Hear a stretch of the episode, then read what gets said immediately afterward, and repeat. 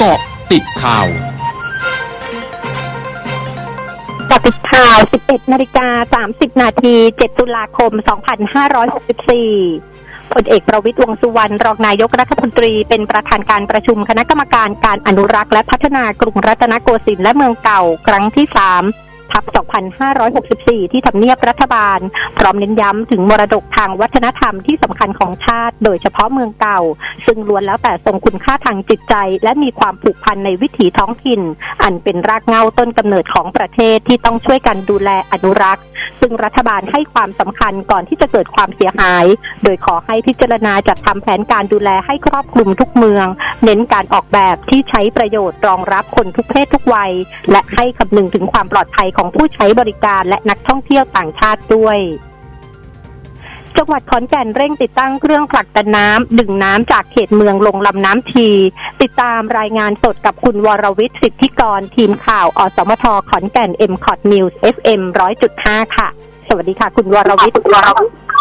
ครับคุณภรรยาครับวันนี้นายสมศักดิ์จันทกุลผู้ว่าราชการจังหวัดขอนแก่นได้นำคณะลงพื้นที่บ้านโนนตุ่นในเขตเทศบาลตำบลเมืองเก่าติดตามสถานการณ์น้ำท่วมก่อนถึงสะพานทางข้ามจุดตัดถนนมิตรภาพซึ่งน้ำชีได้เอ่อท่วมพื้นที่เป็นบริเวณกว้างบางช่วงระดับน้ำสูง 1-2 เมตรโดยผู้ว่าราชการจังหวัดขอนแก่นกล่าวว่าขณะนี้มวลน้ำก้อนใหญ่ซึ่งถือเป็นระดับสูงสุดของมวลน้ำจากจังหวัดชัยภูมิที่เคลื่อนเข้ามาถึงเขตอำเภอเมืองขอนแก่นส่งผลให้ระดับน้ำท่วมอย่างรวดเร็วโดยปีนี้มวลน้ำสูงกว่าเมื่อปี 2554 ซึ่งมีความสูงอยู่ที่ระดับ 10 เมตร 57 เซนติเมตรระดับน้ำอยู่ที่ประมาณ 13 เมตรซึ่งถือเป็นระดับสูงสุดของยอดน้ำทั้งหมดคาดการว่าน้ำจะอยู่ในระดับนี้ต่อไปอีก 1-2 วันจากนั้นจะเริ่มลดระดับลงไปโดยสภาพต้นน้ำขณะนี้ระดับน้ำที่อำเภอแวงน้อยอำเภอแวงใหญ่อำเภอชนบทอำเภอมัญจคีรี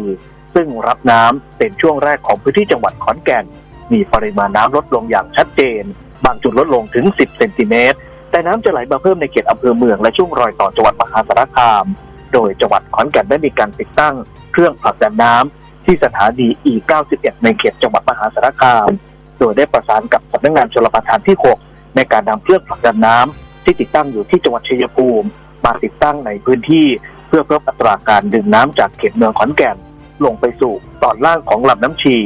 และในวันนี้ก็จะดำเนินการติดตั้งเพิ่มอีก 4 เครื่องรวมเป็น 12 เครื่องคาดว่าจะเพิ่มอัตราการระบายน้ำได้มากขึ้นคาดการว่ามวลน้ำทั้งหมดจะไหลผ่านจังหวัดขอนแก่นในเวลาประมาณ 15 วันต่อจากนี้และยังคงต้องติดตามสถานการณ์อย่างต่อเนื่องประกอบกับขณะนี้บริเวณลำน้ำพองยังไม่ได้มีการเพิ่มการระบายน้ำจากเขื่อนอุบลรัตน์ดังนั้นการจัดจราจรทางน้ำฝั่งลำน้ำพองซึ่งจะไหลมาบรรจบกับแม่น้ำชีจะเคลื่อนไปยังจังหวัดมหาสารคามยังสามารถจัดจราจรทางน้ำได้เป็นอย่างดีครับขอบคุณค่ะขอบคุณครับสวัสดีครับนายธนทรศรีนาคหัวหน้าสำนักงานป้องกันและบรรเทาสาธารณภัยจังหวัดกาฬสินธุ์เผยทางจังหวัดได้สั่งการให้เฝ้าระวังมวลน้ำชีอย่างใกล้ชิดโดยเฉพาะมวลน้ำที่ไหลมาจากจังหวัดชัยภูมิและจังหวัดขอนแก่นซึ่งบางส่วนได้เข้าท่วมพื้นที่การเกษตรที่อยู่นอกคันกั้นน้ำแล้วกว่า800ไร่พร้อมแจ้งเตือนประชาชนให้อพยพขนของขึ้นที่สูงทันทีรวมถึงพื้นที่น้ำท่วมซ้ำซากทั้ง3อำเภอที่อำเภอคลองชัยอำเภอกำมะละไสและอำเภอร่องคำก็ต้องระมัดระวังเป็นพิเศษทั้งนี้ทางปภ.จังหวัดได้ติดตั้งเครื่องสูบน้ำเพื่อเร่งระบายน้ำรวมถึงวางกระสอบทรายปิดประตูระบายน้ำเตรียมพร้อมอุปกรณ์และเครื่องมือในการเคลื่อนย้ายประชาชนและมีการจัดตั้งศูนย์พักพิงชั่วคราวเพื่อรองรับผู้ประสบภัยในครั้งนี้ด้วยกรมควบคุมโรคกระทรวงสาธารณสุขรายงานวันนี้นอกจากมีผู้ติดเชื้อโควิด -19 รายใหม่จำนวน 12,000 รายและเสียชีวิตเพิ่มอีก113รายแล้วยังมีผลตรวจแอนติเจนเทสต์คิทหรือ ATK พบเข้าข่ายติดเชื้อโควิด -19 อีกจำนวน 4,783 รายรวมยอดสะสม 188,750 รายโดยร้อยละของการตรวจเชื้อ7วันย้อนหลังอยู่ที่ร้อยละ 13.22 สำหรับผู้ป่วยที่กำลังรักษาตัวอยู่วันนี้มีจำนวน 19,022 รายอยู่ในโรงพยาบาล 39,982 รายโดยในจำนวนนี้มีผู้ป่วยอาการหนัก 3,000 รายและต้องใส่เครื่องช่วยหายใจ715รายขณะที่ตัวเลขผู้ป่วยในโรงพยาบาลสนามและอื่นๆอยู่ที่ 69,040 ราย ศูนย์โควิด -19 จังหวัดระยองรายงานสถานการณ์โรคโควิด -19 วันนี้พบผู้ป่วยรายใหม่400รายจากระบบเฝ้าระวังและบริการ293รายและการค้นหาเชิงรุก107รายรวมยอดผู้ป่วยสะสมระลอกใหม่ 34,443 รายหายป่วยเพิ่ม384รายรวมหายป่วยสะสม 28,026 รายยังคงรักษาอยู่ 5,530 รายมีผู้เสียชีวิตเพิ่ม2รายรวมมีผู้เสียชีวิตสะสม194ราย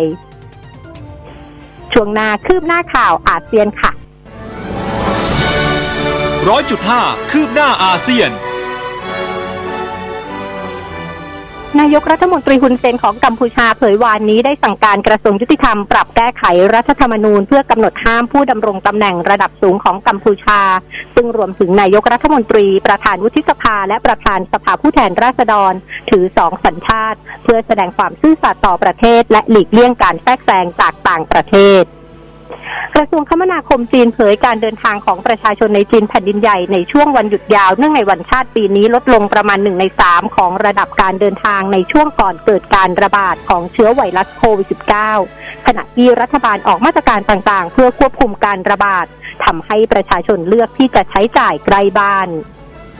ภารตีแอร์เทลซึ่งเป็นบริษัทโทรคมนาคมรายใหญ่ของอินเดียร่วมกับอิริกสันซึ่งเป็นบริษัทโทรคมนาคมของสวีเดนทดลองให้บริการเครือข่ายอินเทอร์เน็ต 5G ในพื้นที่ชนบทเป็นครั้งแรกโดยทดลองที่หมู่บ้านในย่านชานเมืองของภูมิภาคนครหลวงของกรุงนิวเดลีเพื่อเตรียมให้บริการระบบอินเทอร์เน็ตความเร็วสูงอย่างครอบคลุมแม้ในพื้นที่ห่างไกลสุดทั้งหมดคือเกาะติดข่าวในช่วงนี้ภัยดัญญางานสถินรายงานค่ะ